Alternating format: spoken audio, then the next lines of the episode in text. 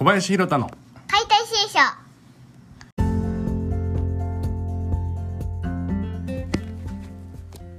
こんばんは。今日も暑い一日でしたね。もうなんか街歩いてるだけでもうぶっ倒れそうな暑さでした。なんか明日は最高気温が36度らしいんですけどもうそうなると体感温度は37度8度とかですかね。もう川にずっと使って生活したいななんて。明日になる前から弱気になったりしてます。まあとはいえね日が昇ればまた一日が始まっちゃいますのでしっかりね翌日に疲れを残さないように早寝早起きそしてストレッチビタミン C そんなところで乗り切っていきたいと思います。えー、っと今日はですねなんとなく、えー、ゆっくりだらだら話していきたいなとか思うんですけど。まずうちに来てくださってる方なんですけどこの前は四国大会で入賞しましてこの秋に全国大会アンダー16の全国大会に出場することになりました。あのー、小学校の頃からねすごいこう秀でた身体能力を発揮してたっていう背景がもちろんあるんですけれどもやっぱりこうただただ体をいじめるトレーニングだけじゃなくって早い時期からこう体の不調に対するあの敏感なマネジメントというかそういうことをやって大会の前後、えー、調子を戻してで大会に臨むっていうもうごくごく当たり前のことなんですけどそういうことをやってる。結果が実を結んだんじゃないかなと思ってあの嬉しいニュースがありました。引き続きねあのサポートもしていきますのでまた全国でどのぐらいに、えー、食い込めるのか分かりませんけれども今後の活躍にも期待したいと思ってます。でまあどうしてもねやっぱりみんな体を鍛えることばっかりに意識がいくんですけど鍛えること以上にこう体のケアをすること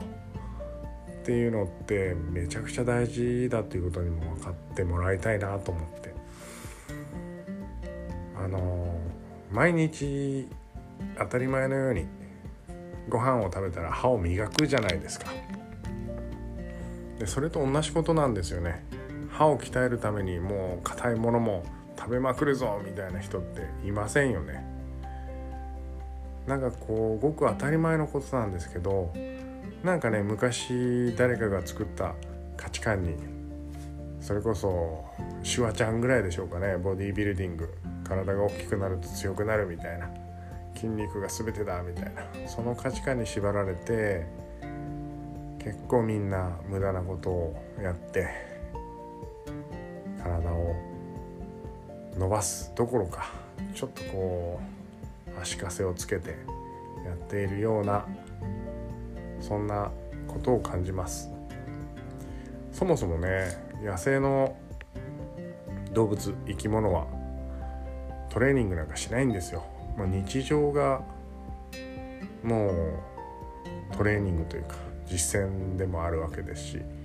やるかやられるかの中で生きているのでトレーニングなんか必要ないんですけど、まあ、僕らも別にトレーニングしなくても赤ちゃんは立ち上がりますしそのうち走り出しますし状態が良くなったらそれまで以上のことができるようになるしでそこでまた疲れたら状態を良くしてまた次の、えー、ステージにっていうただそれだけなんですけどなんかねどっかこうみんな筋トレ神話みたいなものにすがっているようなそんな気がしてなりません。あの誤解を恐れずに言うとすごく無駄なことをやってるなと僕は思います。鍛えれば鍛えるほど強くなるっていうのはもう本当に幻想でしかなくて。終わりのない戦いみたいなことなので是非ねそういうことを、えー、考えてあるいは信じてる人がいればちょっとその自分の信じていることを疑うっていうことをやってもらいたいなと思います。ねなんか鍛えて強くなれるんだったらもう36度だろうが7度だろうが暑いところにバンバン出て暑さの耐性つけて流行り病に関してももうどんどん感染してその度に強くなってみたいなことが推奨されるべきなんですけどそんなことしないじゃないですか。なので本当今まあ今まで信じてきたことを一旦置いてっていうのってめちゃくちゃ難しいんですけど実際それで結果を出してる人たちがいるのでどうかその新しい価値観への移行パラダイムシフトっていうものをですねこう自分から起こして、えー、書き換えて新しい常識に書き換えていってもらいたいななんて思います。でそうですねそれに付随してじゃあトレーニングは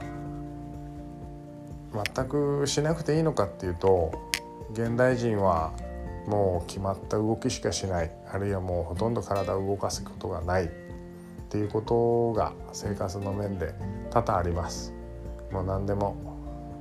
バリアフリーみたいな感じでフラットになっちゃってたりとか変化の乏しい日常を送ってるのでそういった方はこう体を動かした方がいいんですけど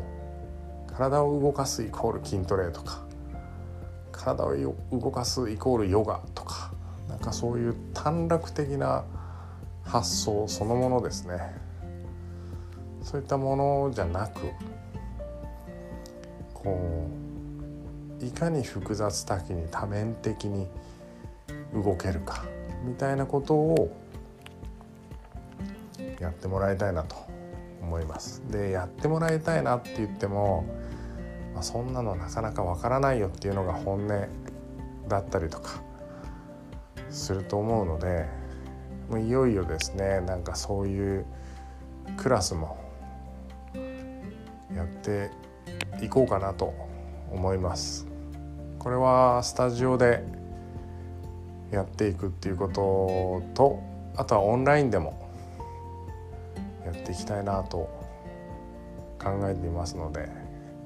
もうオンラインに関してもね流行り病が始まった頃からやるやる言って個人的には引き受けたりとかはしてるんですけどこう大々的にやりますよみたいなことはやってないので、まあ、そういうこともいよいよ形にしていければなと思ってますので。是非ねあの興味のある方は参加してもらえたらと思います。一応告知に関しては、えー、インスタグラムとあとはフェイスブックあとはノート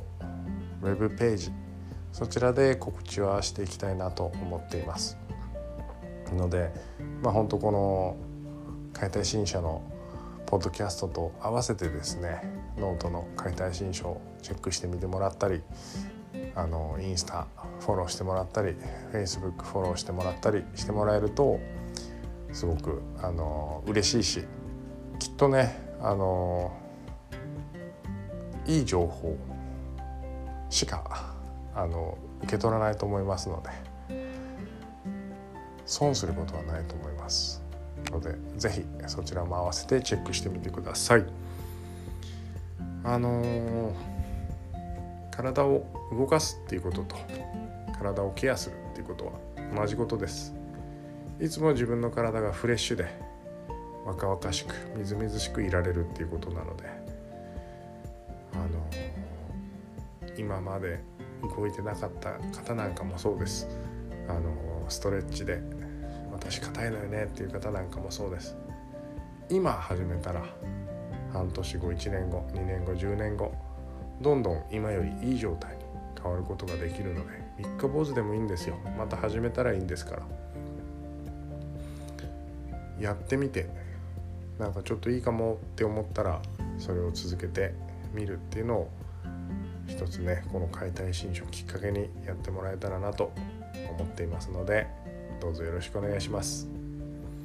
それでは今日のポッドキャストはこの辺で。では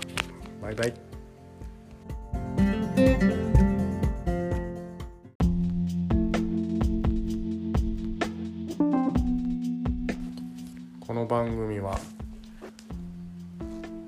郡大月町辰ヶ坂にある辺境の宿